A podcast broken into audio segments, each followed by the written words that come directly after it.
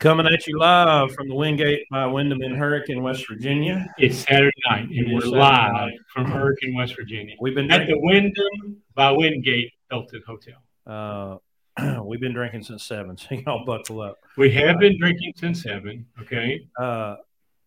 Which probably makes this a lot more interesting than we usually have. We're here this weekend because we have orientation this weekend for a new driver. And we have a review for a couple of drivers who've been here for 30 days. Yeah. So it's been a great weekend. We got great new talent coming on, and we're excited. It's been a good weekend. I got a good vibe from this class today. What about you? Yeah, absolutely. You weren't even paying attention. You were on your damn phone listening to something. I'm doing my best shit, and you're on the phone with something up here. I don't even know what it was. Can you do? Would you mind explaining to us what you were doing? I was just listening to something on my phone. Something being exactly what? It was just because I want to know what it is, and in your mind was more important than me speaking. Okay, and pouring my soul out, pouring my heart and soul out. I've heard that so many times, I don't need to hear it again. I can repeat it. Let me remind everyone, we're brought to you by Pittsburgh Power. Pittsburgh Power can meet all your needs, especially for the OPS. And so if you do call Pittsburgh Power and make an order, please make sure you tell them that you heard about them from us here on the Blue Ribbon podcast. Rodney says Larry is echoing. Larry's echo. Listen, Larry echoes as a natural phenomenon. Okay, I'm gonna turn Larry down just a touch. We're in this open room here, so maybe is that better? My camera is what, Jim? Has a mic. My camera has a mic. Oh, well, you know what we do? Mute. How can we get rid of that? If I mute that, does that fix it? It should. Yes. Hit mute. That's probably what. Can you still hear me? Yes, I can still hear you. Does that take care of the echo, Jim? It probably does. We have a broadcast professional with us tonight that we don't normally have, okay? One of our drivers, Jim, okay, has a background in TV broadcast, production, thank you. And so he's here tonight. And of course, you know, we don't place a ton of attention on our production value. Would that be safe to say? Oh, Chris? That's 100% safe to say. Now, so tonight we have a live audience tonight, okay? And so in our audience, we have a broadcast professional who went to school to learn TV and production. Now, he's here tonight, so he's going to critique us all night. He's going to be trying to get us all smooth. Keep in mind, now, how has it been 2 years, Chris, or 1.5 years? How long have I done the podcast with you? I believe it was August of 19, if I remember correctly. 20. So it's been 3 years? There's no way. 2020. I think it was August of 19 when you first came in. That's unbelievable. And told the story on episode 49, introducing Larry W. Long. That epic episode. Where were you when we recorded that? You remember? I think I was in Laredo. Because we tried it one time, and there was this torrential downpour. There was a downpour. I was sitting in the truck in the sleeper in Laredo, and it's pouring rain, and it's like hailstorm hitting the truck, you know? Yeah, and I'm like, this ain't going to work, y'all. And then even with our high standards of broadcast excellence, that wasn't going to work. Yeah. In Laredo. Plus, it was August, I'm guessing. So it was 118 degrees in Laredo, and you wanted me to turn the truck off and not do it idling. Okay. Yeah. So I probably told you to kiss my ass. You know. That's a good possibility. Yeah, I'm thinking so. Well, we brought up the topic, and you know, back to our lack of production value. We really sometimes like, what are we going to talk about on this podcast? But today this hit me because we had a new guy in the room. We had two in for review, and we were talking about the business of trucking and how if this was any other business, we wouldn't do it. We would do it the way that we do it, right? But no other business would run their business the way truckers run a trucking business. And so that's kind of how we came up with this topic, because I saw this TikTok, and Papa John Schnatter was on Tim Pool's podcast, And he was talking about the garlic cups. And Larry has told every class that he's ever been in, if you go into a restaurant, you can guarantee that the owner knows how much each one of those ketchup packets cost. And so Papa John was saying that when they started with the garlic butters, when they had like 3 restaurants, there was another pizza place in town that did the garlic butter. And so they started doing it. And then they realized that at 8 cents per garlic cup, they were spending, it was either $3 million or $30 million. I think it was $30 million. So they took the garlic cup back and their customers went crazy, and then they had to put it back in. So Papa John instantly knew how much that that butter cost them. And we have drivers that say, well, if you're worried about fuel mileage, you're not getting enough rate. If you're worried about maintenance costs, you're not getting enough rate, as if rate is going to solve all your problems. And it's obviously not, because 95% of trucking businesses fail in the first 2 years. We didn't make that up.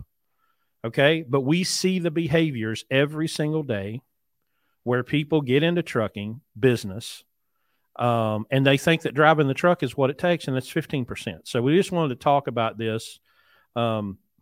And We've been all through this before, but this is a great opportunity to talk about this important subject, because this is a business, and businesses are made to make a profit, period. That's why a business exists. And so we're just going to talk about that a little bit, because I've been thinking about a friend of mine here locally that is a contractor and builds these really super fancy bathrooms. Like, you know, he builds bathrooms that cost more than my house, right? And over the last 2 years, he's had a lot of struggles with the price of construction materials just skyrocketing. And I'm going to have sit down and have a talk with him here soon, because I'd love to hear his story about what it's been like the last 2 years being in construction and having your materials costs double and triple while you're doing $50,000 bathrooms, you know? So would it be kind of like fuel costs doubling and tripling when you're trying to drive a truck? It certainly could be, yeah. And, you know, we went through a bunch of numbers with our guys today from our numbers. There's a lot of people that hate on our program and hate on what we do, and that's fine. I couldn't care less. But the one thing that separates us from most, if not all, BCOs that hire drivers and put them in trucks is everything that we do is completely transparent. You get to see every number. Larry put the entire P&L for the entire company up on the screen today for everybody to look at. There's nothing hidden here. There's no questions about where the money came from and where the money went. We show these guys everything. And we also try to create habits in them, like wax on, wax off with Mr. Miyagi, to create habits in them so that when they get into their truck someday, all they have to do is turn the key. They have all of the accounting habits. They have all of the maintenance habits. They have everything that they need to have, and they get to learn that here in a risk-free environment where they get paid no matter what. Now, there's a question whether Larry gets paid, and there's a question whether the truck owner gets paid, because they get paid last, but the driver gets paid first. And everybody else is carrying the risk so that they can come in and get this valuable experience of what it's like to run a business, a profitable, successful business, without falling on their face and ended up bankrupt, broke, divorced, repossessed, foreclosed, because that's what's going to happen. If you do this wrong, and most of you will, it's going to be really, really bad. So now that Larry's had a few shots of bourbon, I think we turn the floor over to him and let him wax philosophical. This ought to be good. Well, first of all, let me say that I'm on your home turf, so you look better in your image than I look in mine, and I think that sucks. He's been so tore up about this camera shot. I have a glare on my head that he – look at him, okay? I wish you had – wait a minute. I tried. Look at that ring light he's got on him. I tried. Narcissistic bitch, okay? You see him right there? Look at me. Well, look what I have. I tried to get him to use. I have that right there above me. This is where I was told to be, okay? So I just want everybody to understand what I deal with here, okay? I tried to get him to use an Apple device. And if I'm at home, I can control my environment. Here, I'm on his turf. We're in West Virginia. We have to eat his food, drink his drink, play in his game, play in his sand pile. You know, I'm just a little kitty. I'm a turd in a box of kitty litter up here, okay? Just so you all know, all right? Now that I've got that off, it's going to be a long show, folks. All seriousness aside. All seriousness. That's pretty much been the case since we started. Screw you, feel free. So anyway, you know, when we have an orientation, I kind of pour my heart and soul out for everybody, because we ask these people to do, there's a leap of faith that they take to come here. Yeah. You know, they see the podcast and they see the numbers, and we're very transparent. We've got one guy that came here from another BCO, which will remain unnamed. But, you know, when we contrast what we do and the contrast and the integrity and the transparency and the actual, what's the word I want to use, Chris? Opportunity that we offer versus what is out there from most people. The contrast is very obvious. And we know what we do. We know what we do is correct. We know what we do is moral. We know what we do is fair. But sometimes we don't get the credit that we deserve because of what we do is so different than what everybody else. Hey, my glamour light came on. Did you do that, Jim? No, it came on. Really? Do I look? I don't really look any better, do I? Do I look more glamorous? No. Not you, Phil. Don't answer. Okay. Everybody else has a shot. I'm on the plan here with Zoc. Can we get Larry a forehead powder girl? No, somebody go find some makeup. I told Jim I needed. Look at there. If I just had a scrim, I'd be fine. Jim, give me a scrim. Okay. Find me a scrim to cut this off. Right? I don't even know what that is. A scrim. It's what you put between a light source and a subject, right? TV production, right? Side, whatever we do, we do, and that's it. Well, never mind, forget it. We're getting off track. Can we get Larry a forehead powder? Who said that? Who said that? Who's ZOT? You're banned forever from the podcast. The good thing about Saturday nights up here in West Virginia is we do the podcast with adult beverages, so it kind of lightens things up a little bit. I am not responsible for my comments tonight. Anything that I say can and will not be held against me. Let me just get Pittsburgh Power out of here so they don't have to pay the price. You should put Nick's logo there. Yeah. Podcast brought to you by Nick at Wyndham by Wyndcom. All right. Anyway, let's get back to what we're talking about. So, what were we talking about? Excuse me? Integrity of the program, giving the opportunity. Yeah. You know, I think even sometimes we forget how different our program is and how I talked to the guys tonight at closing. You know, I did my little closing tonight. And I said, look, you know, integrity is what you do when nobody's watching, you know, and doing the right thing no matter – you know, if anybody's paying attention or not. And you know, the thing about it is when you're doing the right thing, you don't have to worry about defending yourself. You know, you don't have to worry about, you know, making excuses for things. You don't have to worry about making excuses and apologies when things don't go the way you thought they would go. You know, we bring people here and we pretty much roll out everything that they want to see. Today, we showed them everything they asked for, you know. Because we have nothing to hide here, you know.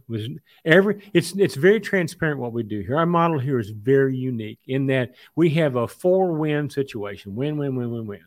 You know, it has to be a win for all 4 of the participating stakeholders.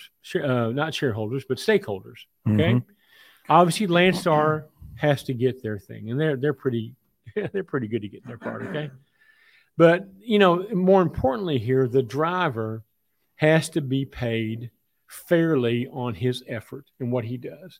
And it has to be transparent. And we can't have smoke and mirrors to where the driver doesn't have any idea what he's going to make until after he gets his paycheck. That's not how we work here. The driver knows what he's going to make as soon as we book the load. It's very, very obvious to him at that point in time.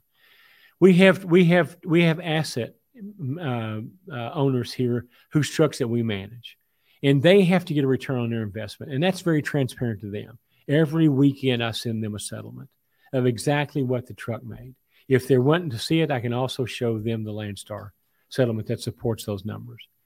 And then at the end of the day, we've got me. I mean, I'm the business owner here. I'm the only one here that's at risk. Okay. Because we pay Landstar and the driver, and in some cases the dispatcher, right up front from gross revenue before any expenses taken out. The truck owner and me are the ones who share in the net profit. And so we take all the risk. We literally take all the risk. And so, but our model works like this, all right? We ask these guys to come here and put out the effort. They're using somebody else's truck to practice being an owner-operator, to learn what it takes to be in business and stay in business and operate in the Landstar system and become profitable practicing using someone else's truck. We have a truck that someone has put on in our care that they've got an investment in that they expect a return in, okay? And then we have all of our time that is invested. I've been here all weekend. I've given up entire weekend to train and get these people ready to go. And, you know, that my time is worth money. So everybody has to use. So we got four hands out here, Landstar, the driver, the truck owner, and me, all right? And that delicate balance works as long as that balance is maintained. So here's what I told our guys today. I said, look, our education comes to you at no charge.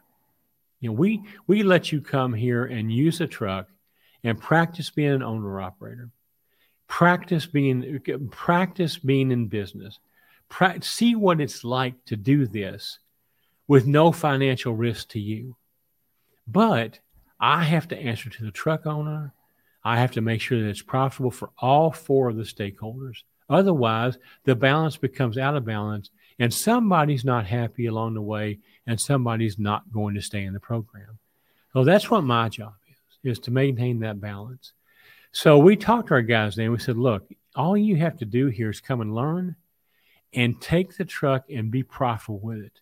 Be profitable in a way that we show you where you control cost and produce revenue while controlling cost. Because that's what you're going to have to do when it's your truck. So it's an internship that pays them very well. Every driver here has the opportunity to make $100,000 or more in a calendar year. Our truck owners have the opportunity to make $40,000 or so in a calendar year, you know? So it's just a matter of making all that, having all that balance stay in balance. That's what I do, you know? And so we got thinking about this today. We were talking about, you know, I come from not a trucking background. I'm almost 50 years in. I started in business in 1977, and I've done different businesses. I made a reputation for myself in consulting with primarily General Motors dealerships, but not necessarily all the way, in how to turn non-profitable departments into profitable departments, especially when the inflation rate hit to be 18 and 20, and interest rates were 18 and 20% in the early 80s. And who knows that that's not going to happen again. Okay. So I had to teach dealership principals how to make money in the parts, service, and body shop departments because they couldn't sell any cars. All right. And that may happen again.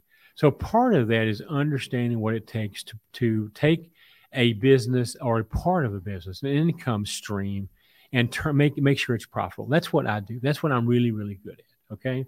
I'm really good at forensically analyzing a situation and saying, here's the problem, here's the problem. So we take that and we turn around, we show our guys how to forensically analyze their business so that they understand that if you increase revenue, you're going to get a portion of that. If you decrease costs, you're going to get all of that. And we talk about areas, we spent today talking about areas that you could effectively decrease in cost that doesn't take a lot of effort, just better decision-making. And we talked about the numbers and the importance of gathering the numbers, the importance of analyzing the numbers you know, things that you don't think about when you're driving a truck down the road and you're bumping a dock, you know. Mm-hmm. But we're talking to people about changing their identity from a truck driver to a business owner. And so we got to talking today, and I start using other analogies from other industries I've been at. And what makes us a lunatic in this particular industry is normal in every other industry. Yep. And you picked up on that, and you said, you know, that's be a good topic for a podcast tonight. And so we're going to talk about that. You know, this is the only business I've ever been in. It is where normal business practices are considered fringe. Yeah. I mean, let's just call it what it is. Yeah. And I've done a lot of, listen, I got in this business just to basically to get out of the house.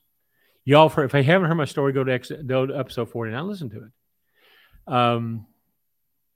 But I started out in this business going, my God, of all the things I've ever done, I've never done anything as easy to make money as it is driving a truck. Mm-hmm. Now, I just pissed off half the audience. I understand it. It's not easy what I do. What I do is very, yeah. Look, we can, no offense, you can teach a monkey to drive a truck. Okay? Right. You can't teach a monkey to run a business, though. It's on the list of the most dangerous jobs. Absolutely. It does have a level of danger. Absolutely. It does have a level of, well, I interviewed Pete Emhiser, who's a broker, years ago, like 14 or so, I don't know. Anyway, and he said that if the trucking industry was in charge of delivering pizzas, nobody would get a hot pizza. Somebody get him some duct tape. That's what he needs. Just just look like one of those Handmaid's Tale women. But I'm just going to drink and not worry about this. Okay, but he pointed out that the only reason that really anything does get done is because of truck drivers. They're the ones that are on the front line that have to deal with the customer, because the dispatcher, the load planner, the fleet manager, but they never have to be face-to-face with the customer. And so obviously truck drivers have a very important role in moving the freight. But it's when you get this narcissistic kind of psychopathy that, you know, well, I'm the only one that matters. No, you're not the only one that matters. Everybody matters. Everybody's integral. Everybody's important. If they're not putting the loads together, you're not going to have any loads to haul. But when you're in business, businesses exist to serve people. That's the point. And so the success of your business is going to be absolutely tied to and commensurate to the level of service that you provide. And the better the service you provide, the more opportunities you have to make. And so we can't, and I mean, I see drivers I see BCOs do this. Well, this load's not paying as much as the next one, so they're not going to get as good a service. That's not how this works. Every opportunity to serve is an opportunity to serve, whether you're getting a $1,000 rate or $10,000 rate. You have to, you don't have to crawl before you can walk. But if you're not willing to give the same level of service for a $1,000 load that you are for a $10,000 load, you're going to end up alienating your customer, and you're not going to have the opportunities to make those $10,000 loads. You know, this is going to sound strange, but I have seen it. I've lived it. If you would concentrate on serving your customer and not so much on how much you're going to get paid, mm-hmm. Believe me when I tell you this, you will have pennies from heaven that you have no idea where they came from. Mm-hmm. Zig Ziglar said, if you can have anything you want if you help enough other people get what they want. Yeah. And that's absolute truth. But you know, as a young business person, you're all concerned about the money, you know. Well, because most of them are broke. And money becomes the preeminent objective of business. Let's face it, that's what business is about, making a profit. But understand, long-term business relationships are based on relationships. Mm-hmm. If you concentrate on the service aspect of it, the money will come. The money, I guarantee you. You know, I was a photographer for many, many years. Okay, and I remember early on, you can't even possibly get paid for all the things that you did to establish yourself in the marketplace. Then you look up and 10 years and 15 years later, that sounds like a lifetime to people. Okay. Oh yeah. But towards the end, after in the middle part of that business life, all of a sudden you've got money coming in that you have no idea where it came from. And it came from all of those fundamental things you did in the first 5 years that you didn't get paid for directly. Mm-hmm. But the relationship and the reputation and all the things that you didn't realize were happening are happening in the background. And they come and they pay and they become fruit in years to come. And you don't even know where it comes from. Mm-hmm. I mean, listen, the last 10 years I was in business as a photographer, I could set my clock on the number of weddings I would get just from all the referrals I did from the previous 20 years. Okay. Mm-hmm. I didn't have to do anything, and I could guarantee you I would get a set number of weddings, a set number of revenue, and I could do nothing. I could turn my phone off and I could get it because of the groundwork that I laid. We're trying to teach guys here, you know, to establish a relationship, work on the relationship. You may take a loss mm-hmm. on a current situation, but that relationship will pay you down the road. How many times have you done something for Wincor that was a loss?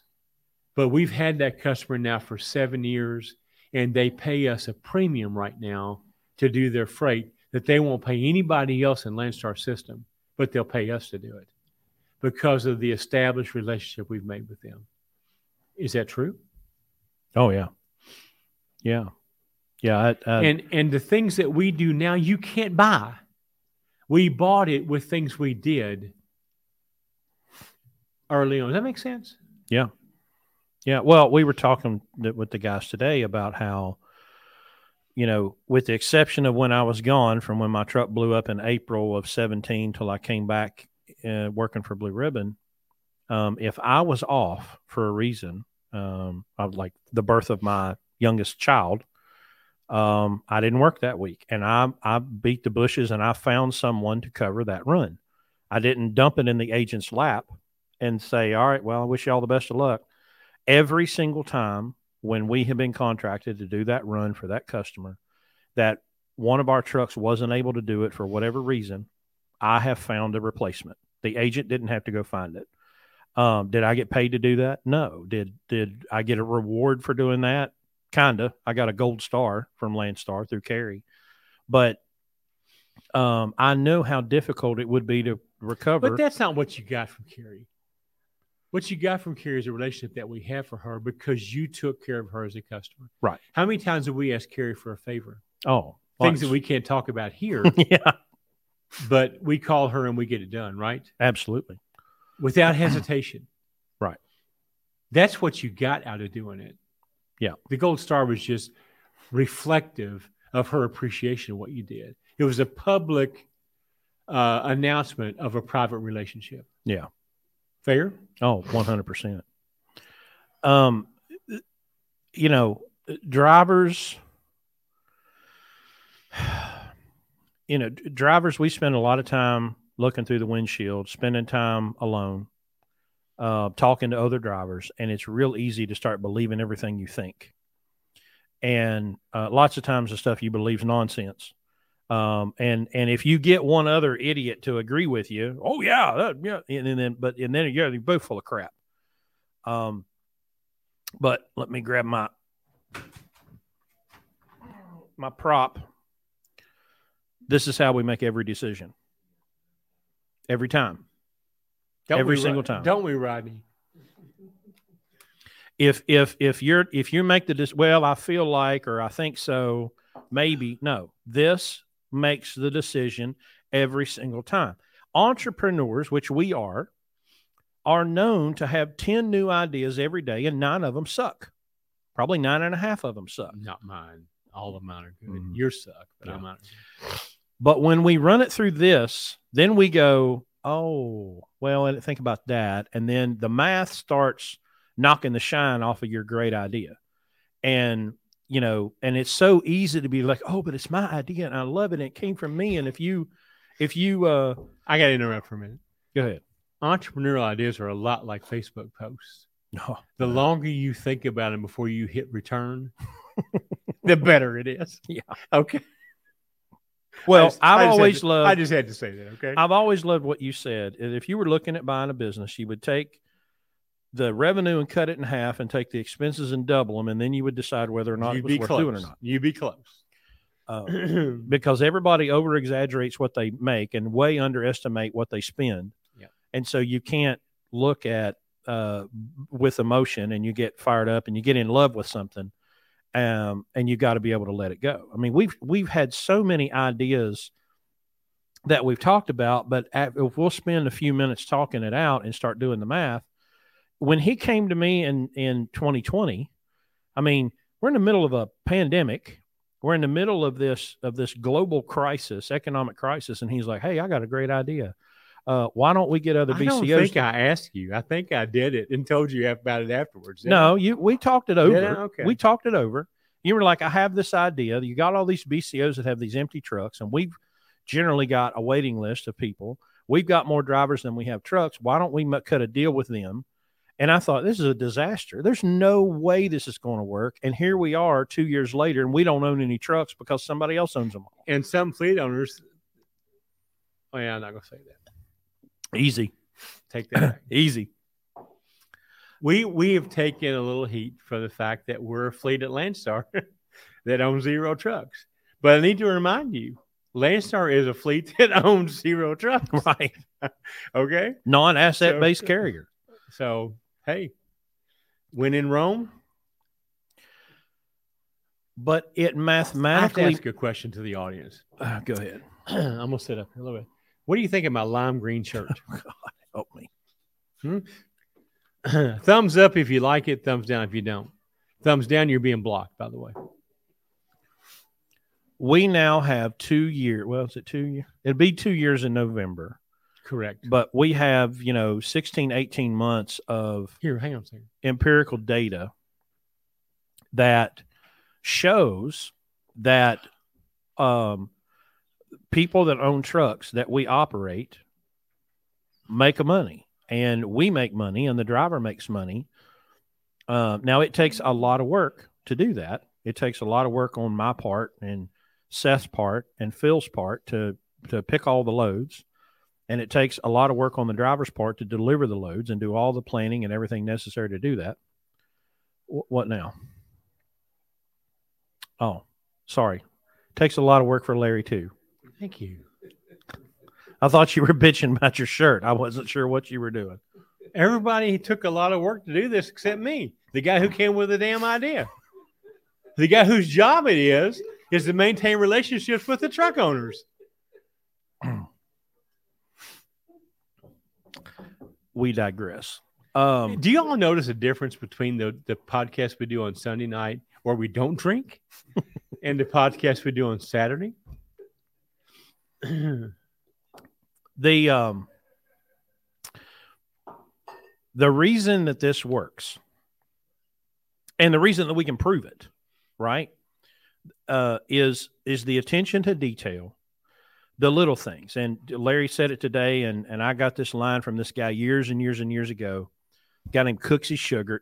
He ran a company of I think it was 65 trucks leased to U.S. Express. At 85 cents a mile, loaded and empty. And I asked him one day, I said to Cooksey, how do you do it? He said, son, there's pennies laying all over the ground. You just got to reach down and pick them up. And I'm like, oh, wow. So for an idiot like me at that time that didn't understand anything, that made sense. I could understand that principle of attention to detail. And so now that we have we have to have the procedures in place, which are the same procedures you need with a single truck, by the way. You need to be accounting for every penny. You need to be saving every receipt. You need to have a place for that receipt to go so that you have a system and a habit of, you know, Larry does all of our settlement accounting on Wednesday. He does payroll on Thursday. He does fuel reconciliation on Sunday.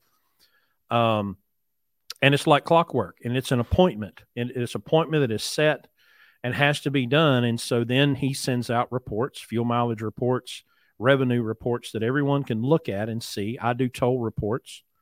But if you don't have the data, you can't go and do a P&L. And I love, why don't you tell the toll story again? You've told it before, but tell it again where you started looking at the numbers and you saw where the tolls were going. I mean, that's a small little thing. But look, you remember, I come from a business background.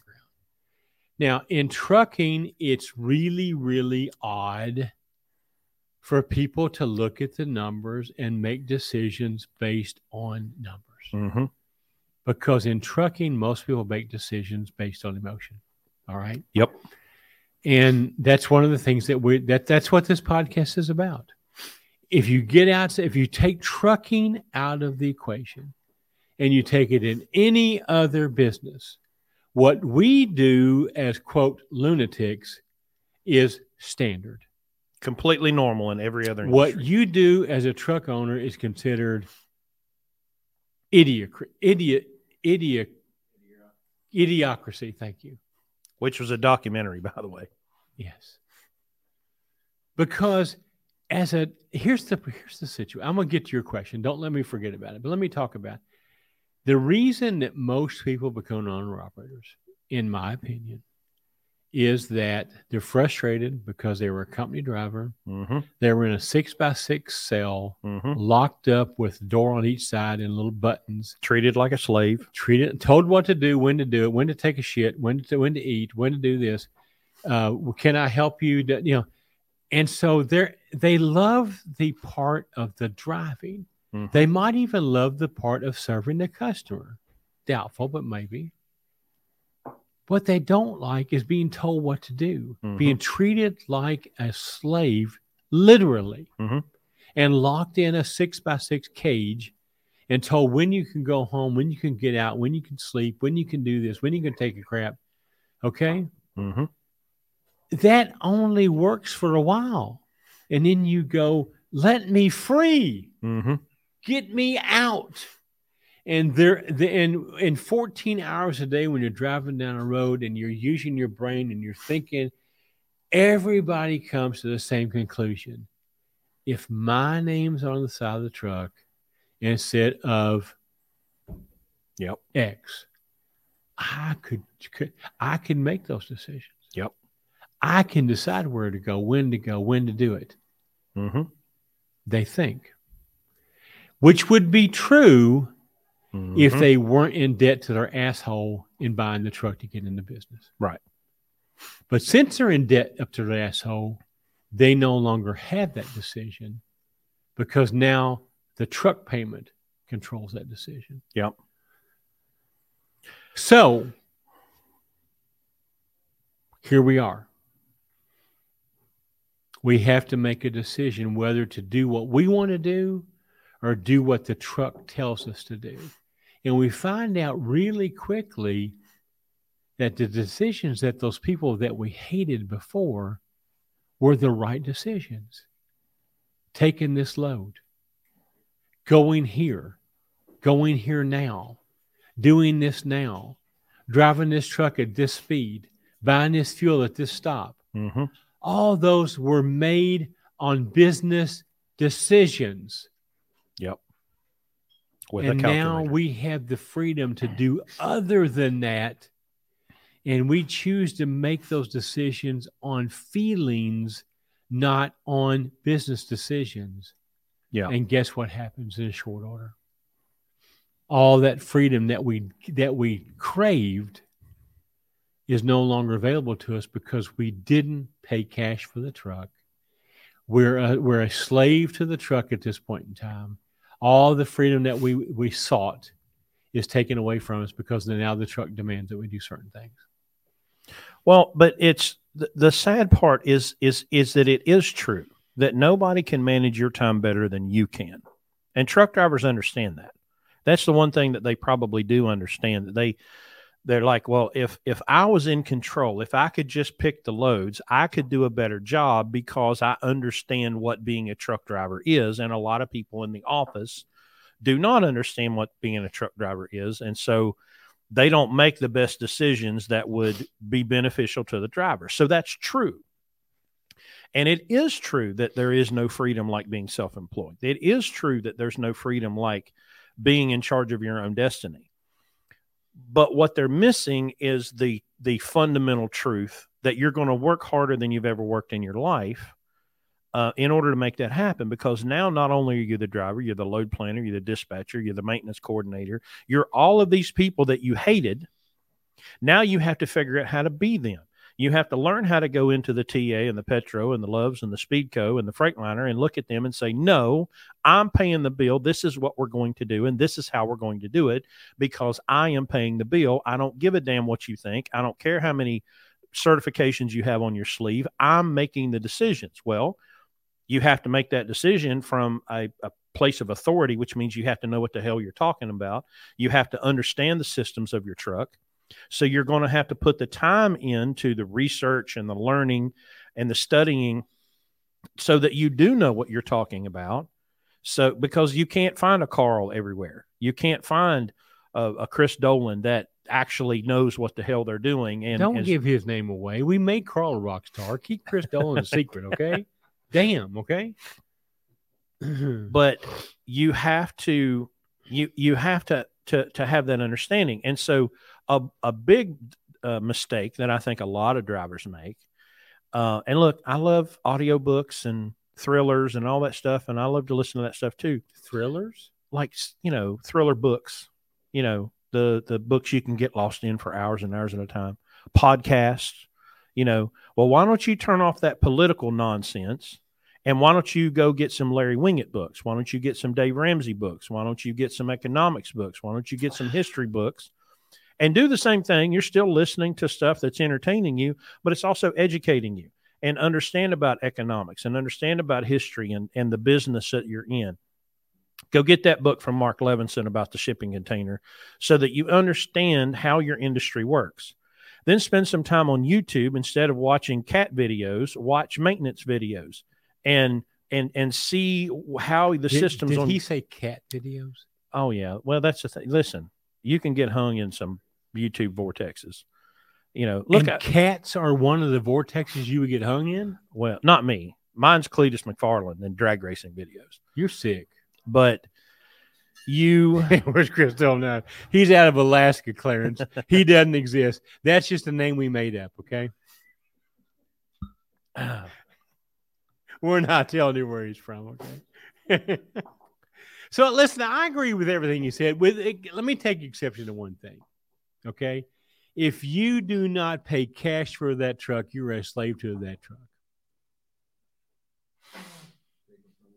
Oh, 100%. Let me explain 100%. No longer are you making a decision. That truck's making a decision, okay? Look, we talked about this all day today, all right? You do not have to go pay. You do not have to go into debt to buy a truck to do this business. I know your ego. I know you want to look good. I know you want to impress people that you don't give a shit about. I get all of that. All right. But when you buy that truck and you have that $900, $1,200, $1,300 a week truck payment, you're now a slave to that truck. And you'll do it for a few weeks. But after 3 or 4 or 5 or 6 or 7 years, you're going to get really, really tired of being a slave to that master truck. Mm-hmm. Don't do it. Richie makes a great point here that the carriers are exploiting that because they know what's true. And what's true is that you can do a better job and make a greater profit on your own than you can with them.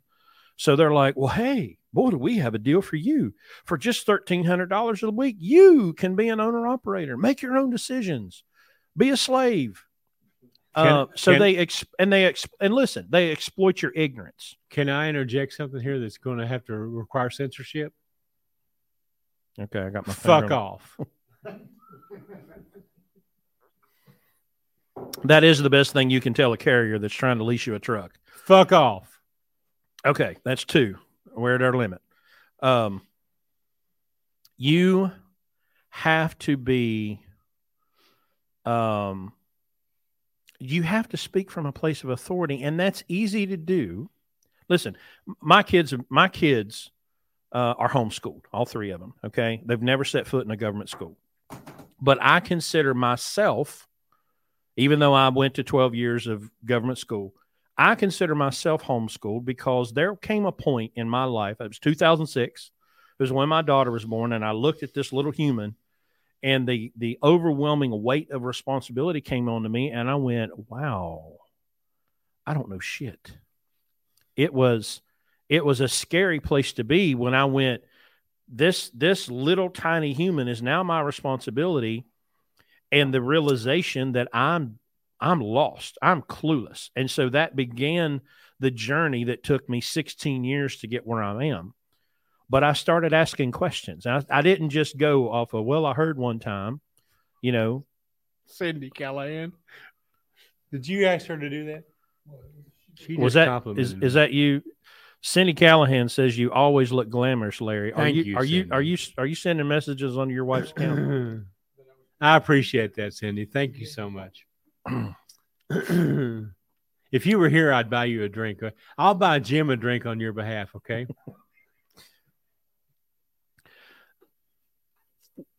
Look, listen. I've been talking now for 2 days. And at some point in time, I usually just kind of get tired. And I quit trying to be diplomatic and political and correct and all this stuff. We're about to get canceled, folks. No, I'm not going to.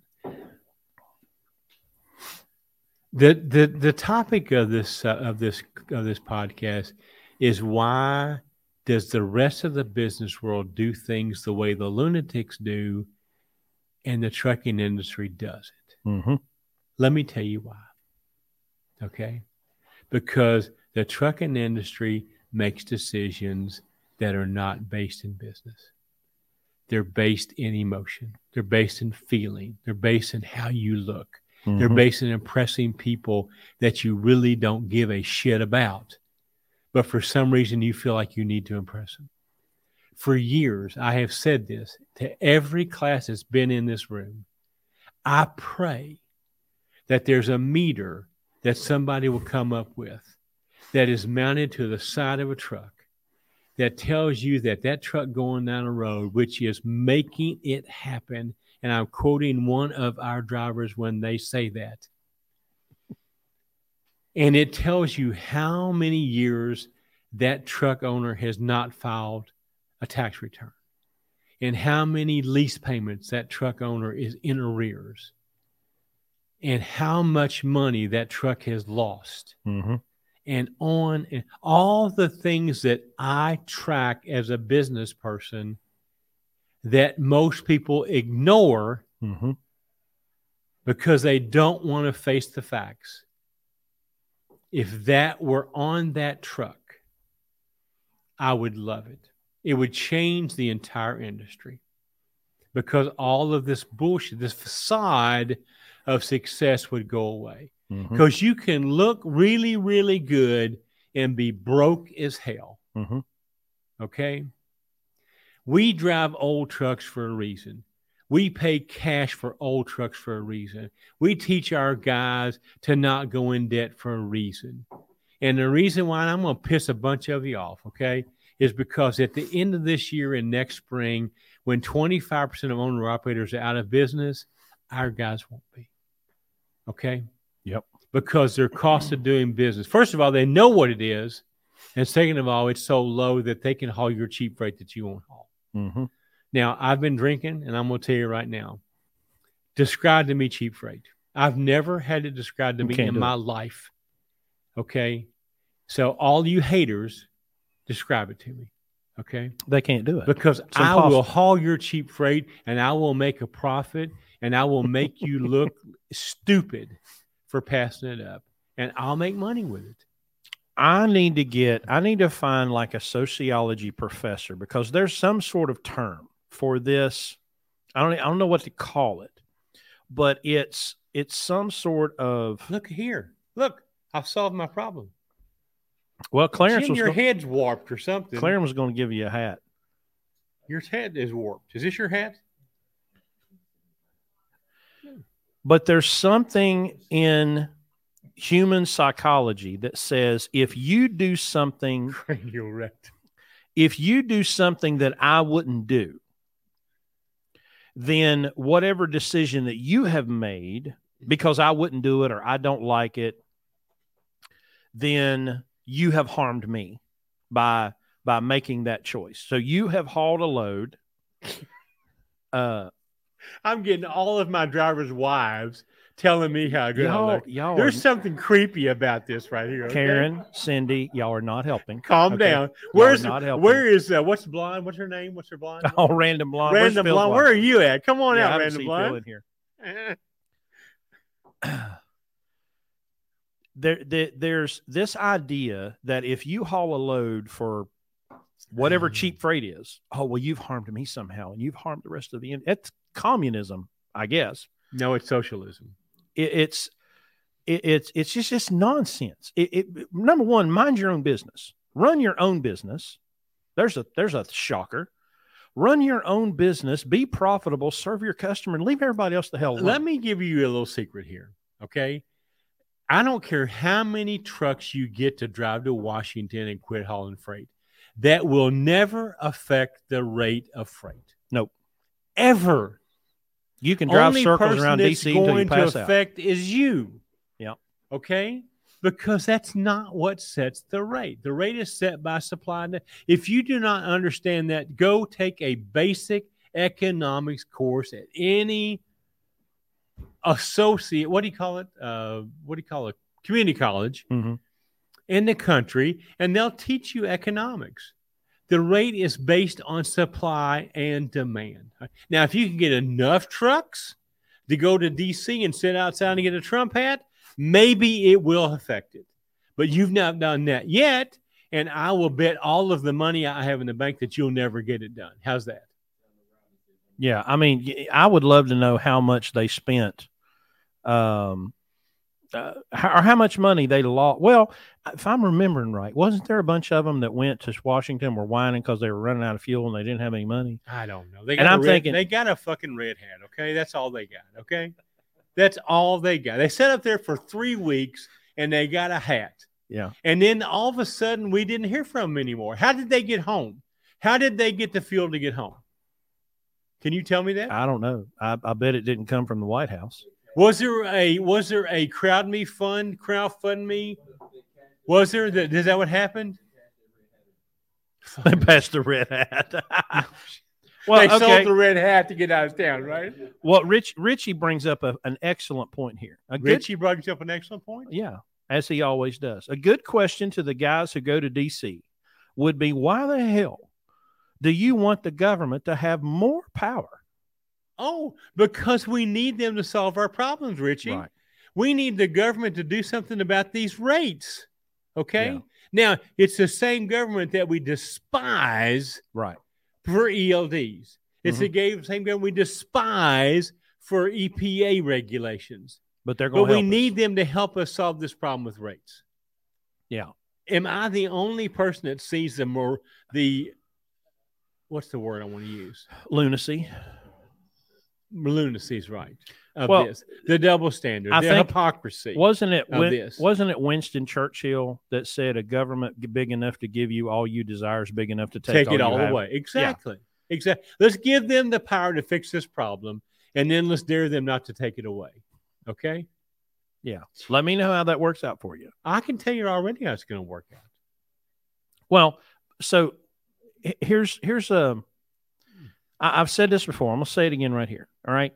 There came a point after I came to Blue Ribbon working for Larry, I was probably 6 months in, that this realization came over me because the pursuit of being an owner-operator that started in 2010 was from desperation. I saw it as the only way that I could achieve my goals, have my wife stay at home and not have to work and the kids be homeschooled and all this stuff was, well, I have to be an owner-operator.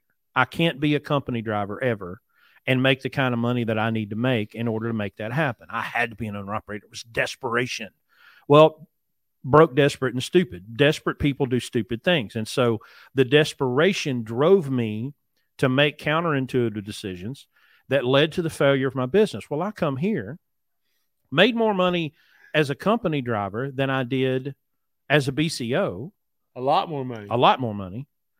And then I went, oh, wait, hold on. So wait a minute. I can make a living as a company driver. I still desire to have a fleet. I still desire to be self-employed. I still desire to have that level of operating a business, but the desperation went away. And that changed everything. And it led to a conversation probably in 2019 where I said to him, hey, because I think I always kind of thought maybe I had one foot out the door. You know, I was just going to come here, get my stuff together, and then be gone. And I still think that. And I went, wait, hold on. I'm no longer desperate. I want to build Blue Ribbon into something. I want to make something that we have built, which all happened by accident, by the way. We've talked about that this week. But it was the desperation left me. And that was a game changer. Because then I understood, okay, so now we can run a good, profitable business and we can give this opportunity to other people so they don't have to go through what I did, and which is something I wouldn't wish on my worst enemy, to go through to face foreclosure and bankruptcy and divorce and, you know, all the bad stuff that happens from running a business incorrectly. Well, now we can give people the opportunity to do that and not be so desperate. Now, I will say this. There's a lot of broke people that come here to get into this program. And I'm like, listen, you're too broke to go on a cruise. You're too broke to go on vacation. There's a good place to go when you're broke, and that's to work. So you need to get off your butt. You need to get to work. You need to save some money, pay off your debts, so that you can have the blessing and the opportunity to go buy a truck or five and become a millionaire. You know, that's why we do this. It's not because we love pulling freight. We do it for the money. And I'm not ashamed to say we do it for the money. But we do this so that we can also give people an opportunity to learn it the right way, like any other business. Again, no other business on earth, not a restaurant, not a construction company, not a plumber, not a mechanic shop. Nobody would run a business the way that truck drivers run trucking businesses and stay in business. You couldn't start a business in any other industry except this one, right? Because there's no lease purchase in any other business but this one. Right. Okay. You can't lease purchase a Chick-fil-A. No. God, could you imagine if they did? No. I bet they wouldn't say "my pleasure" every time they give you a cup. Now, I have a question for you. Mm-hmm. What is Spirko-isms? Is that like Spirko? No, I've heard of Matthew. Help us out here, okay? I was born in 1953. Jack? Is it? I don't understand. I'm going to pop consult culture. The book of knowledge. So help me out here, okay? I'm going a dinosaur. To the book of knowledge, and let's go back. We got some questions here we need to address. Okay, can we go back? Jack Spirko. Yeah, who's that? I have no idea. Help us out. What's his name? Matthew? Matthew, help us out. You got to talk to us, Slay. All right, let's go back here. Oh, this Rodney. One. Rodney. This one. Okay, read it, okay? Is there anyone in the Minnesota, Wisconsin, or Iowa that would be willing to do your lunatic way of trucking? Learning the trucking business at a local level or a contract that would be willing to talk about mentoring. I think this would be a great job for Rodney Langworthy. Maybe you have to be the one that does it. I mean, we don't have anybody in that area, Rodney, but we certainly can mentor someone. Again, you have to understand. Let me say this, and I'm going to try to be. No, you're not. No, I'm not. We have very limited capacity. because what we do is so intensely involved with serving our customer. And our customer in the mentoring world is the BCO, okay? Mm-hmm. So we would dilute our product. We would not perform to our level if we just took everybody in. So we're very select. And Rodney, you know us. You know that we're what we say we are. So no, to answer your question, no, we do not have anybody in that area. But we have Seth, we have me, we have Chris, we have people that can mentor. Why is my hat like not? Does that not work right? Because you're half a bubble off center. No, that's shit. Why. I am. I'm like, I do it this way and it goes the opposite way. Can I unmirror this camera? Is that possible? So anyway, if the person is really and truly interested in learning and they will accept coaching, and by coaching, I mean not give me a whole list of shit that they won't do, then yes, we will work with them and help them. Okay, but right. We don't have anybody in Wisconsin or Iowa. But that's not important. Okay, we can coach them from Kentucky or from West Virginia or from North Carolina. All they got is this lesson. So, and Rodney, let me just say something to you. We appreciate you're a long time listener. I know that you can't be at Landstar. I understand your situation, but we really, really appreciate your support over the years, and we wish you nothing but success. Okay. So give me another one, Chris. By the way, Jack Spirko has a podcast called The Survival Podcast. So he's into all the kind of survival stuff and permaculture. And you've got to interpret all of that to me. He's kind of like us, just not in trucking. How about that? Okay. Phil says the random blonde has been blinded by the shining star on your forehead. I took it away. I now have whatever this is right here. Why don't we have a blue ribbon hat on here? I didn't bring one with me. So what does this say right here? Is it a Landstar thing? Jesus. I have no idea. Ronnie Haddon's going to orgasm. Zot says you have the built-in gangsta lean. You guys, listen, let me tell you something seriously. We're going to be back here the third week of August or September. All you guys should come through here, and we should have a podcast audience here of outside visitors like you guys. Bill, you should come through here. Ken and Mary, you guys could come through here. All you guys should come through and hang out at the Wyndham by Wingate in West Virginia on the third weekend of September. Work it out so you're here. We'll have a podcast. I have a question. What are we doing in the third week of September? We got another orientation lined up. It may fall through, but we've got another orientation lined up. Okay. That's our next scheduled regular orientation for the only truck that we have left with no driver in it. Correct. Okay. While we're on that subject, give me a little plug right here, Chris. Give me a drive for. We had a guy that was coming on, but because of medical health insurance reasons, he needed to stay a company driver. Yeah. So we have one truck available to put somebody in the program in. Okay.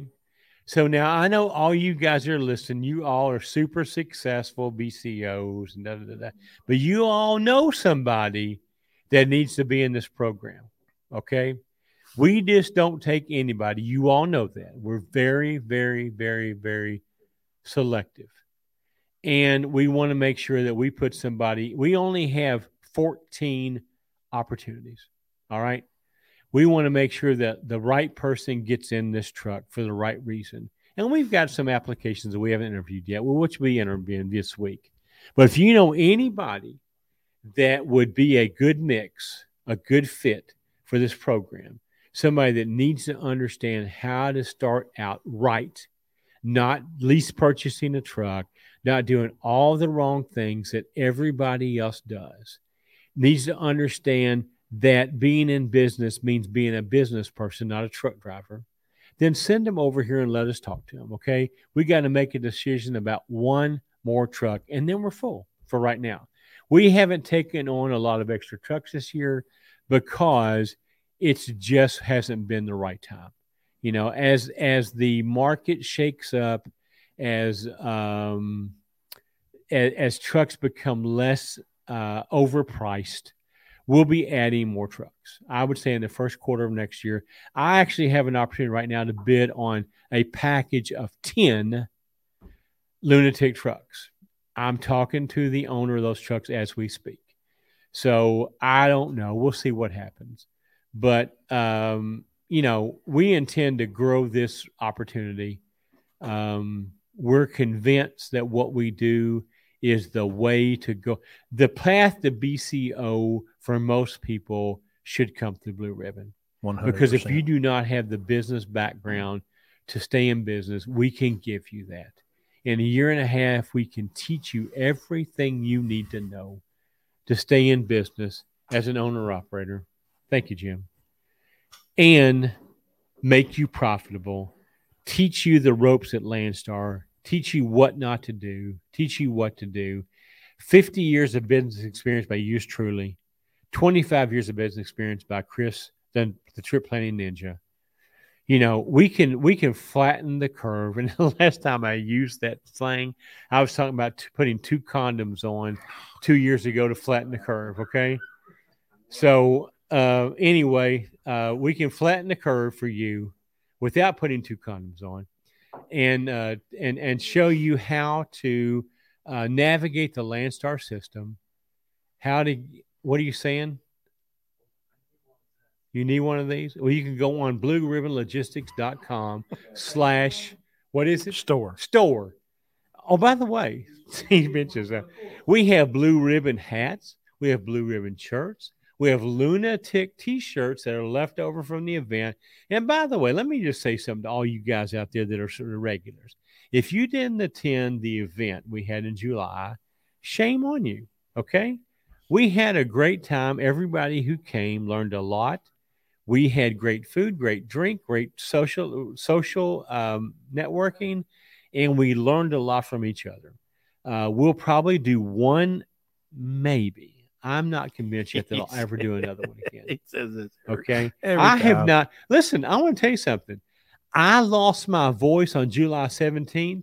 I just got it back this week. Okay. That's no bullshit. All right. I poured my heart and soul out for a whole weekend. I talked for like 30 hours straight, and it takes a toll on a 68-year-old dude. Okay. So, but anyway, we'll probably end up doing one again next time. But if you missed that, shame on you. If you want to understand if you want to understand how to make the maximum profit at Landstar and do things the right way, minimizing cost, maximizing revenue, you should be there. Okay. And oh, by the way, this was the last year it's going to be cheap. All right. I'm tired of losing money on this thing. Okay. I gave him the numbers this week. All right. And I'm tired of losing money. I spend too much time, too much effort, too much energy putting that thing on to lose money. So you had your last chance to come for cheap this year. Next year, it's going to cost you. Get your checkbook ready, okay? So, well, I can tell you, I've never really been a part of planning events, and I have, you know, and it's so much work goes into it. And yeah, we lost money. We did not make a dime on this event. So we had a good time. Oh, we had a great time. And everybody enjoyed it. But listen to me. If you know anything about me, you understand that I'm all about profit. Okay. And even though I love all you people and I want to help you and everything, let me tell you something. The win-win-win scenario. And that weekend, it was win-win-win-lose. All right. And that ain't happening again. All right. If you want me to be there and be the keynote, it's going to be win, win, win, win. So you get your checkbook out, okay? The last time of it being cheap is over with, all right? Shit. Excuse me, I just had an accident. That's alcohol abuse. He's pouring bourbon. No, it was expensive bourbon. It was an environmental disaster. Call out the moon suits, okay? Well, we just want everyone to know that there is a great reward when business is done well. There is no greater freedom. There is no greater liberty. There is no greater wealth. There's no greater peace of mind that comes from running a business properly. There is also no greater nightmare. There's from doing it wrong. I've done it wrong. He's done it right. And now we can take all of his experience and all of my failure, and we can give you this opportunity to come here and in a safe environment where you can experience what it takes. And what it takes is a lot of work and a lot of mindset changing. That's the hardest part. He always talks about changing your identity. You have to look in the mirror and see a business owner, not a truck driver, not anything else other than a business owner. And business owners make different decisions than what just people do. And so it takes an entirely different mindset to do that. And that's why we do this podcast every week. That's why we put the information out there for free. That's why we do the events, and it's why we create this opportunity. Because, listen, there's a very real possibility that you could come here and go, oh, my gosh, this sucks. This is terrible. I don't want to do this. I want to go back to being a company driver, which there's nothing wrong with being a company driver. Increase your value and get the most money that you can. But what if you bought a truck and then realized that it sucked? You know, I've got a cousin, you know, that bought a truck, came to Landstar and was successful and went, you know what? I don't like this, and sold the truck and left. You know, that's okay. There's nothing wrong with that. But stop getting intertwined in these pissing contests. Well, you're not a real owner operator unless you got an authority. Shut up. You know, you want to go get your own authority? Go get your own authority. I don't care. But don't look down your nose at somebody that's leased to a carrier in a beneficial relationship like we have with Landstar. Because as we've said, there's nowhere else in this industry that we could do what we do, how we want to do it, when we want to do it, other than Landstar. They don't mess with us. As long as we're safe and compliant, we can run our business any way we want to run it.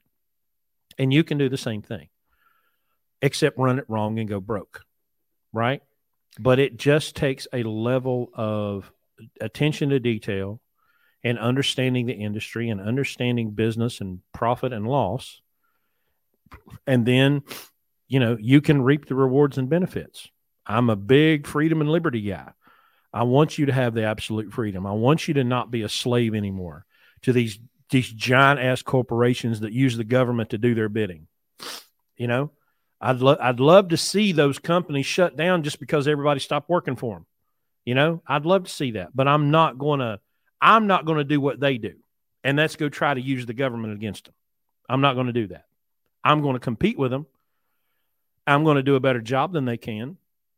I'm going to provide better service than they can. And I'm going to have the customer come to me and say, you know what? I don't want that big giant mega carrier and all their robots to come handle my freight. I want y'all to come do it. And that's what we can do here. So, you know, if you have the right attitude, you can come here and do it. Clyde says you have to know your cost per mile to know what cheap freight is for you. Everyone's price is different. That's 100% true. Clyde, do you have any idea the number of owner-operators out there that have no earthly idea what their cost per mile is? Not a clue. Would you venture to guess a number? I'd say 90%. We talked about this today. I used a restaurant as an example, okay? If you're going to sell hamburgers to the public and you're going to come up with a price that you're going to charge for your hamburger, all right? And you don't have any idea what the ingredients of that hamburger cost you coming in the back door, i.e. ground beef, seasoning, bun, lettuce, tomato, special sauce, lettuce, peas, cheese, pickles, onions on a sesame seed bun. I don't think that's how that went, but it's close. Then you have no idea how to price that burger for profit. Yet, every owner-operator in the country chooses freight every day on a rate per mile when they have zero idea what it costs them to move that truck 1 mile. And they have no concept that moving that truck 1 mile to haul freight and moving that truck 1 mile to go to Walmart is the exact same number. Mm-hmm. They have no clue about that. So, yes, you're right, Clyde. You're absolutely right. But unfortunately, we have a large hill to climb to make the general population of owner-operator understand that that is the number they have to know. We talked at the seminar. We talked at every orientation. There's two numbers you really have to know to be in business, and that is your fuel mileage and your cost per mile. And yet I venture to tell you that the only people that know any of those are people with new trucks that the dashboard information center gives them the estimated fuel per mile, which is not accurate, and they have no freaking clue what the cost per mile is. Okay? Nope. And that's what the topic of this is about. You get outside of trucking, you go to any other, you walk to any McDonald's that you can find the owner who's there, okay, because he's not the guy with the headset on in the drive-thru. And you ask him, sir, what is the cost of that ketchup packet that you just handed me out the window for free? And he will tell you to the 0.1% what that packet cost him. Yet you find a truck driver over here and a TA over here, and you ask him his cost per mile, and he may pull his thumb out of it, ask him, bark something at you, but it will be nothing like that's anything you can understand. That means cost per mile, okay? He's got to turn the porn off and get his head out of his ass and figure out what he's doing, and then he may possibly give you something that's understandable, but it will not be anything that's a number of cost per mile because he doesn't know what it is. He doesn't know how to find it. All right. I was in a Wendy's one time in a Pilot. I don't remember where, but it was a Pilot truck stop with a Wendy's, and they were slammed.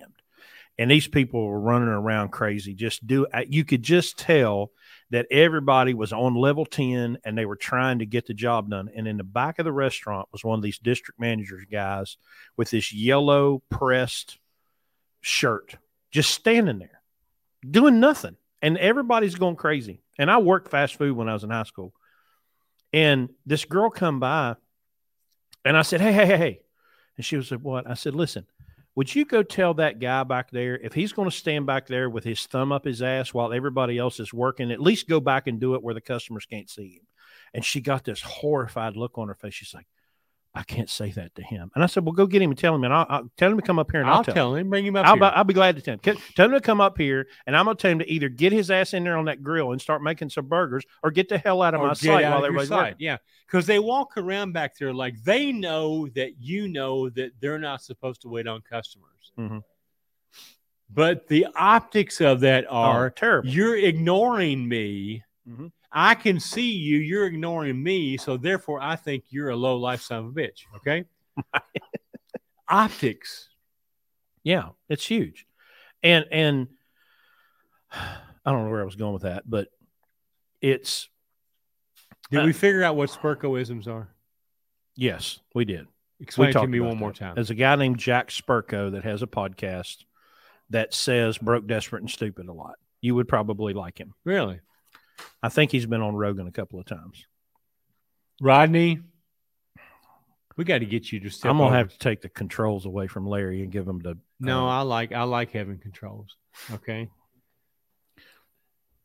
Well, but this is a great comment. Rodney says, I'm making a great living as a company driver, but I have a desire to own my own business.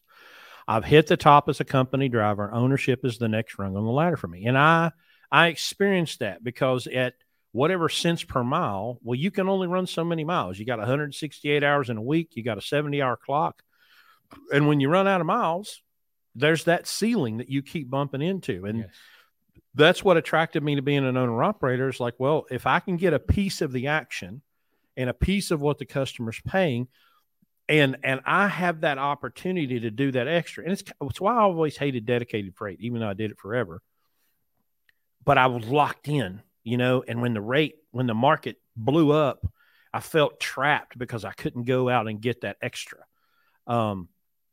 Because that's what I saw that opportunity that it give me the reins, give me the wheel, and I will drive and do whatever I need to do. And I was thinking about this today. You know, my mom and dad were financial disaster.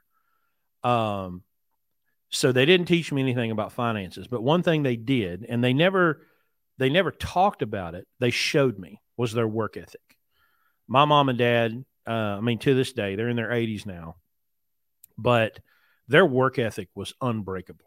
And I watched them work, and I watched them demonstrate that for me. And so when I came into business, it wasn't a stretch for me to go and work the maximum, you know, and do whatever I could.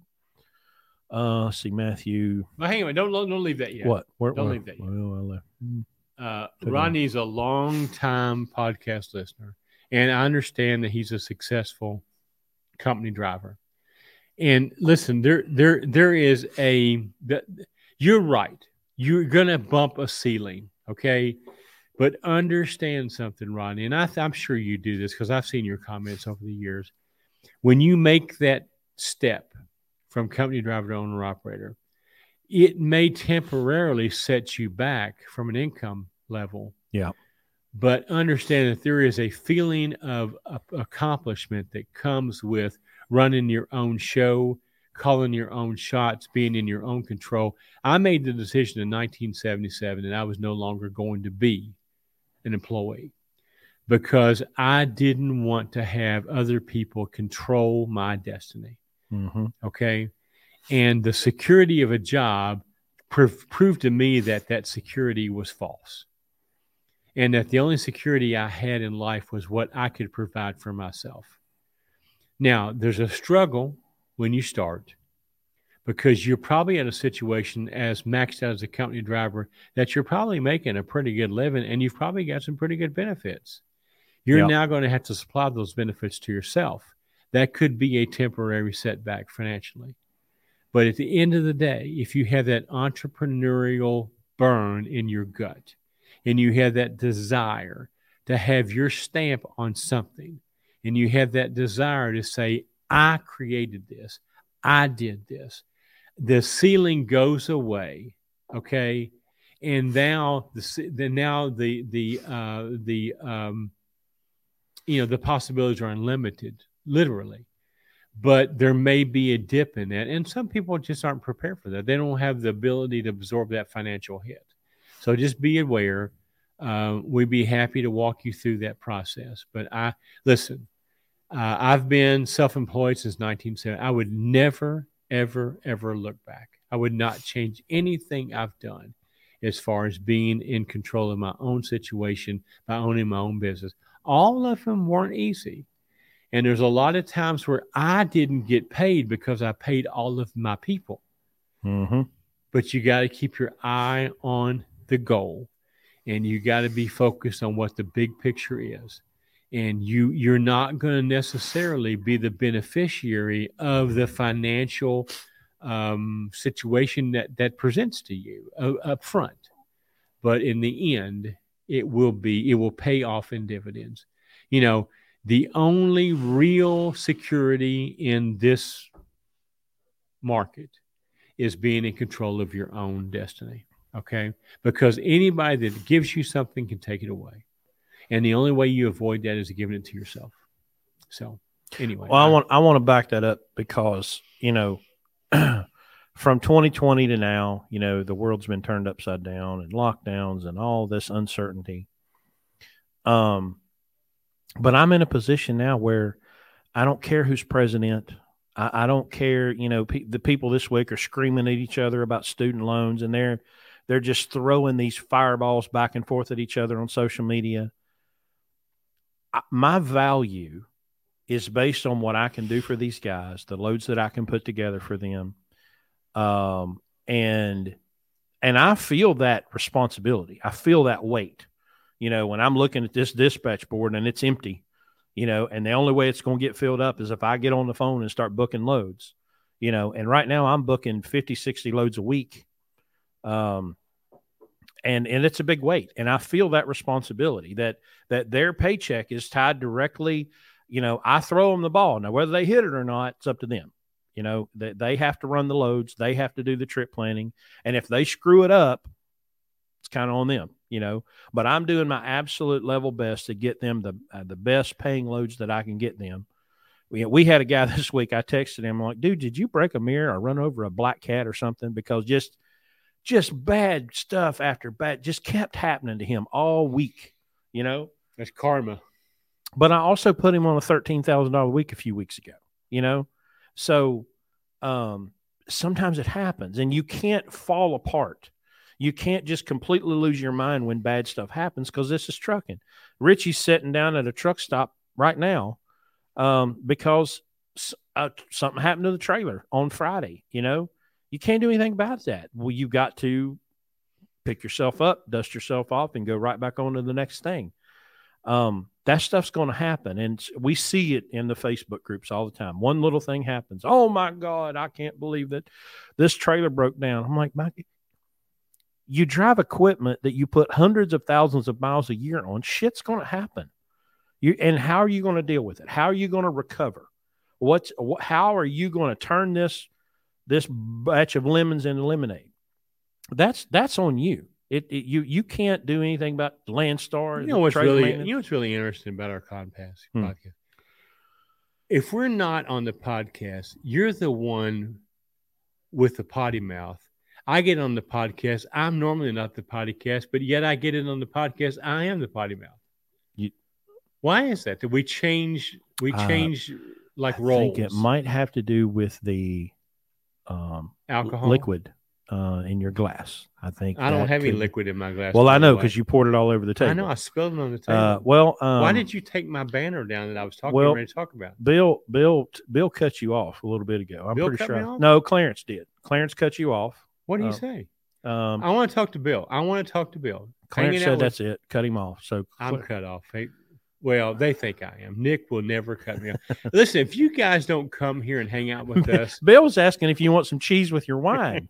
Hey, Bill, listen, I'm getting ready to take up for you. Now you're on his side? Be careful there. All right, okay? I'll put it back up on the screen. You better pick your team here. Bill thinks we'd all end up in jail. I wouldn't know. I have a credit card on file at the jail, okay? It won't happen, all right? So never going to happen. You guys need to come here and hang. We're probably going to be here the third weekend in September. We'll let you know for sure. That's our next scheduled orientation. We do have one vacancy. We'd love to have it filled by then. If you know anybody that would benefit from being in this program, send them to us. We got some apps we're going to interview this week, but you know, we'd love to talk to anybody, people that you guys recommend, because you know us, you know what we're looking for. That probably gives them a leg up. All right. Rodney, you going to try for the next event? Rodney, come on. Just go ahead and order the ticket now, okay? All this talk about I'm going again. And come on, put your money where your mouth is, Rodney. Come on. All right. Even Clarence, I'm going to bet that. Yeah. I've heard the wind blow before, okay? Come on. Really? So what is this one about? Which one? Is the bar tab ate up the profits? Let me address that. I do not pay the bar tab with Blue Ribbon credit cards. I pay it with Larry Long credit cards, okay? Just so you know. So our bar tab here is strictly on me personally. Right, Chris? Yeah, 100%. Thank you very much. Who's this? Oh, screw you, okay?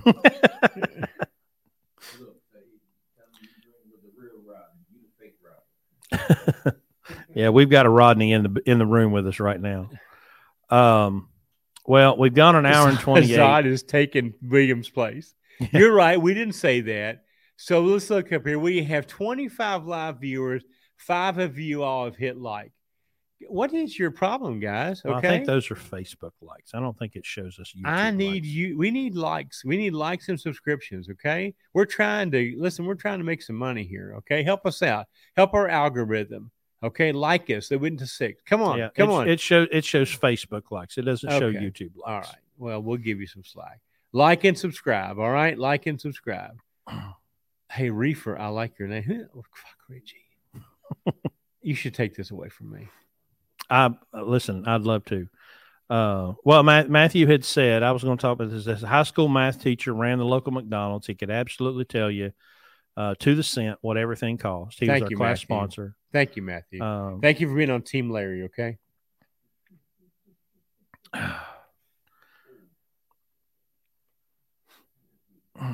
You know, McDonald's has the fact that who is Zott, by the way? Can you help me out with this? I don't know.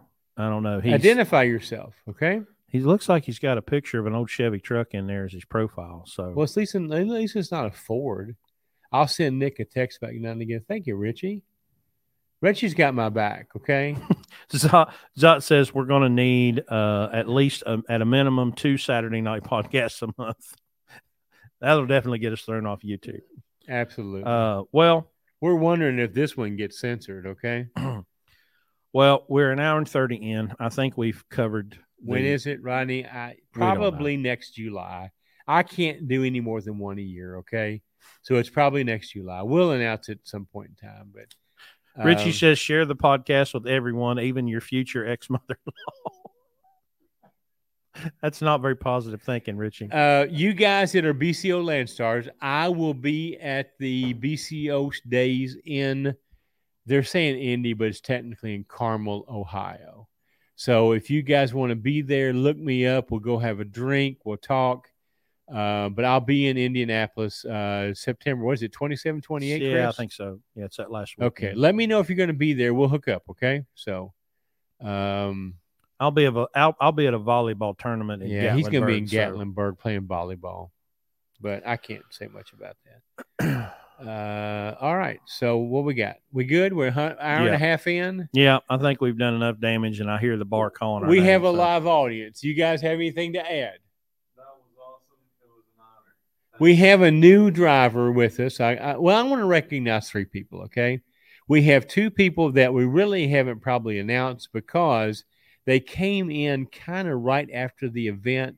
And I got to be honest with you. I spoke for 2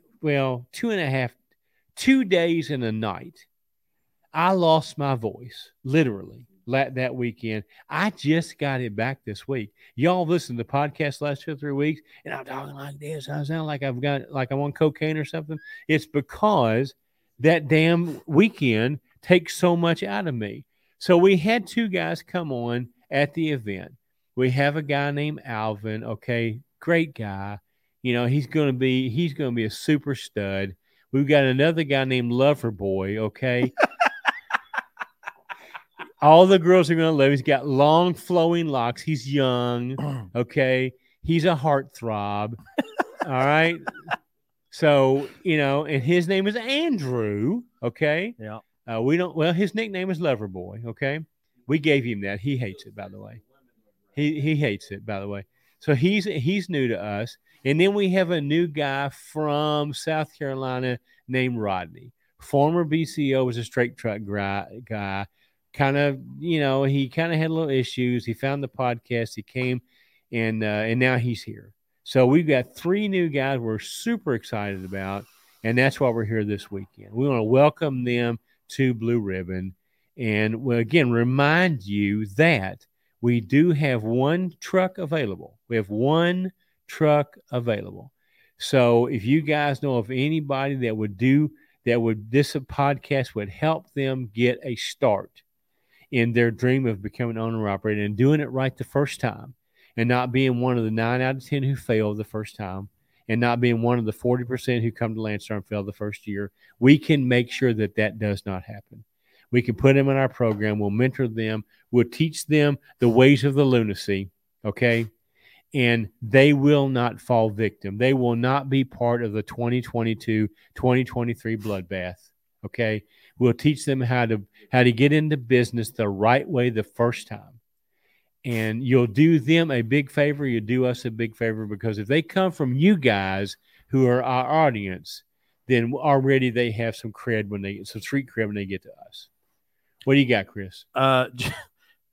Richie's pimping Andrew. He says, we'll start accepting deposits on dates for Andrew. Please email to set up yours and have payment ready. Listen, Richie needs to be cut off, not me, okay? So yeah, I know Richie's more upset that the trailer breaking down kept him I know from coming he really. Here. Anytime Richie knows that we're having an orientation, he will deadhead 800 miles to be here because he knows. I'm surprised he didn't. He knows that the restaurant tab and the bar tab is on me, okay? And he loves to partake in both of those equally, I might add. Okay? He's been to more orientations than I have, you know? So. He has. Between him and Christian and Jim, okay, they're not perennial, but what do you call it when they're always here? Not perennial, but listen, I've had too much alcohol to be getting into the vocabulary. No, not annual. Every time we have an orientation, they're here. Because they know the credit card comes out, okay? Yeah. So they act like they're really they're into this. It's just the credit card comes out. Yeah. So. No, all kidding aside. Listen, thank you, everybody. Pittsburgh Power, call them, let them know that you heard about them from us, okay? They pay us to do this. We need to make sure that they're getting some benefit from that. We appreciate them paying us to do this. Pittsburgh Power, I've been a customer since 2009. I've been an OPS user since 2009. We've preached it all weekend to these new guys. It's part of our cost-saving strategy. I would not have a truck that doesn't have an OPS on it. If I have a truck that's got EGR or DPF, I'm running the max mileage. We don't have that logo up there, Chris. Why is that? Get the production manager. Talk to production is Jim that. Here? Get him to straighten that out, okay? We need max mileage up here. If you've got an EGR truck or a DPF truck, you need to take it and get the diesel force cleaning done to it, get it cleaned up, run the max mileage, and you will no longer have soot-related regen problems. We can testify to that. 100%, okay? So anyway, until next week, we'll be on next Sunday, right? Let me look at the calendar, make sure. I've got some travel plans coming up. Let me look here. Yeah, Stand by one. What is next weekend? I mean, September. Podcast is actually, I will next weekend. Well, is Labor Day weekend. Yeah, we're on Monday night next weekend. Yeah, because I'm going to be, weather permitting, I'm going to be at Bristol Motor Speedway for the Cleetus McFarland Bristol 1000. I ain't gonna miss that for nothing. Cleetus McFarland. That just reeks of West Virginia redneck to me. Well, it's Florida redneck. He's a Florida man, and I just see moonshine and fiddling, and I just see all kind of redneck shit. They are racing Ford Crown Victorias, 30 of them. Listen, I realize that you're aroused right now by talking about that, but I have to tell you that I'm not, okay? But anyway, I respect the fact that that's something that makes you your heartbeat pick up a thing or two. Next weekend is Labor Day weekend. I'm going to be chilling at the house, and the first football weekend for my University of Kentucky Wildcats that are preseason rated number 11 in the country for the first time ever in the history of the program. The Kentucky Wildcats. I do not support professional sports. Oh, here we go. That's all we're going to have for this evening, folks. I think they're overpaid babies, and I do not prefer. I do not support professional. I want to shut this. Oh, and by the way, the Little League World Series final is tomorrow. Hawaii is representing the U.S. Taipei is representing China. If you do not watch these 12-year-olds play baseball, shame on you. These kids are awesome as 12-year-olds. They look just like big league baseball players, but they do it for the love of the game, not for the money. Watch it tomorrow at 3:30. Okay. Nah. Yeah, my phone is ringing. So, and guess who it is? Is it your wife? It's the headquarters. Okay. Well, that's perfect time for us to end this episode. It absolutely is. Okay? Of the Blue Ribbon Podcast. We will see y'all. Have a great week, everybody. We'll see you next Monday, not Sunday, okay? All right. Everybody be good. Be safe. We'll see you next time.